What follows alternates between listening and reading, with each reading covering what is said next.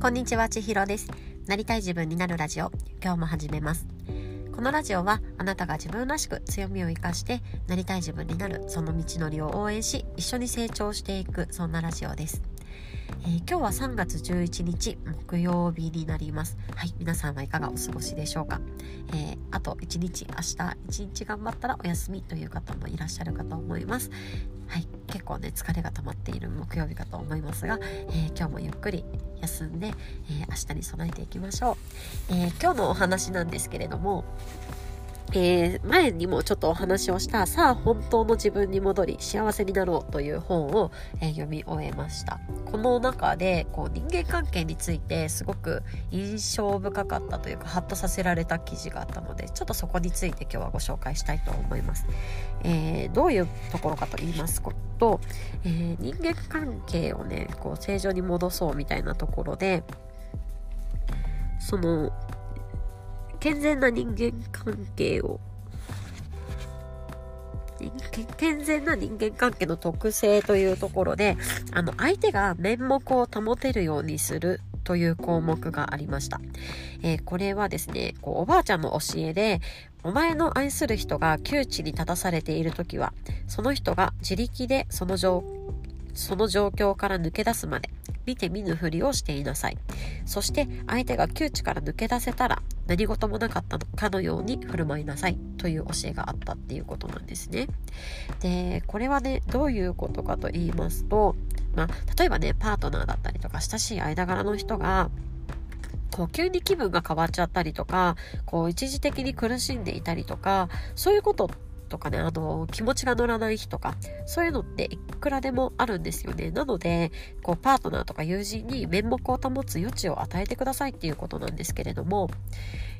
うちもよくあるんですけど、なんか仕事疲れてる時とかって急に夫がこう無口になったりとか、なんかムスってしたりとか、なんかイライラしてるなみたいなのを感じる時がよくあります。で、そういう風な態度をされるとよくね不機嫌ハラスメントとかって言ったりもするんですけど、こっちまでこうイライラがこう便乗されると言いますか、ちょっとね被害者意識を持っちゃうことってありませんでしょうか。なんかあなたがイライラしてるとこっちまでなんか嫌な気持ちになるんだけどっていうね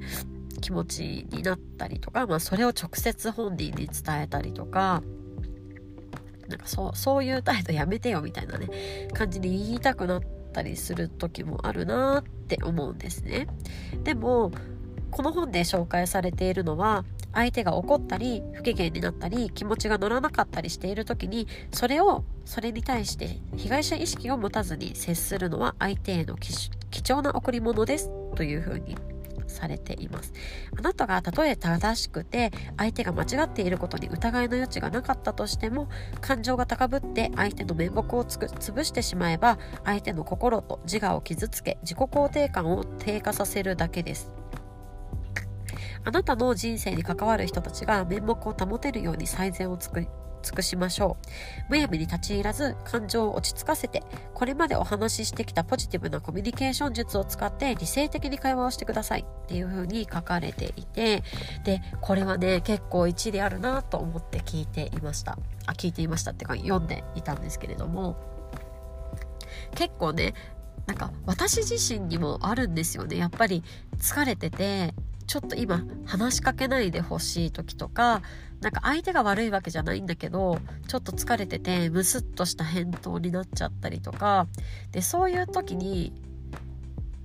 こう責め立てられたりとかね、なんでそういう言い方するのとかって言われたりすると、もう分かってるから黙っててよみたいな気持ちになったりしませんかね。なんか逆の立場だとしたら。で、そうやってイライラしちゃってる自分も分かってて、そのイライラを抑えきれなくて相手にぶつけてしまってることも分かってて、でそんな自分にすごく自己嫌悪になったり私はすることがあります。でね、それを夫の立場で考えていきますと、私がその、なんでそんなにイライラしてんのとか、そういう態度されるとこっちもねすごい嫌な気持ちになるからやめてよとかって言うと、きっと私と同じように彼はもうそれも分かってて、自分がイライラしててコントロールできてないってことも分かってて、でその上私が嫌な気持ちになってるってことも分かってて、なのに抑えられない自分はダメだみたいな感じの、こう余計にね、こう気持ちが嫌な方向に上っていくんじゃないかなって思うんですよね。ちょっとでもその余裕がある方ですよね。例えば夫がイライラしてる時はその私の方、私がイライラしてて疲れてる時は夫の方が一呼吸置いて、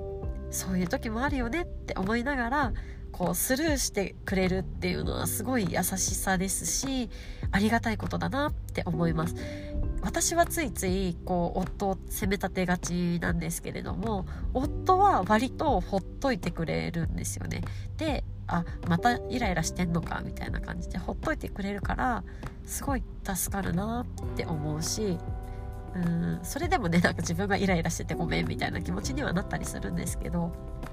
でもそういう優しさとかそういう気遣いだったりとか、そういうパートナーシップが大事だなっていうのをこの章を読む中ですごく気づかされました。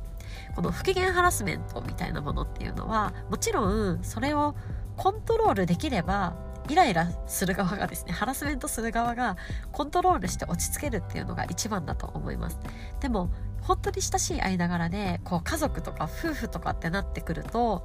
それをなんかぶつけ合うというかね、それをオープンにできることもその家族の一つかなというふうにも思いますし、そうなった時に相手がイライラしてる時、疲れてこう落ち込んでる時だったりとか、疲れて普段とはちょっと違う感情が高ぶってる時にこう穏やかでいられるもう一方のパートナーはそれをそっと受け止めて、こう優しくスルーしてあげて、いつも通り関わってあげられることがこう優しさであり、良好な関係を築くポイントになるなっていうのを今回学びましたので、私自身はね、よく余裕がなくて攻め立ててしまう方なので、ちょっと気をつけたいなというふうに思いました。皆さんは親しいパートナーとの関係性ですとか、ご家族とのつながりの中でこういったことはありますでしょうか。もし何か思い当たることがあれば、コメントなどでも教えていただけると嬉しいです。というわけで今日は人間関係を築く時のその関わり方について、ちょっとハッとされた内容についてお話をさせていただきました。今日も最後まで聞いていただいてありがとうございます。今日また皆さんが一歩でもなりたい自分に近づけますように。ではまたね。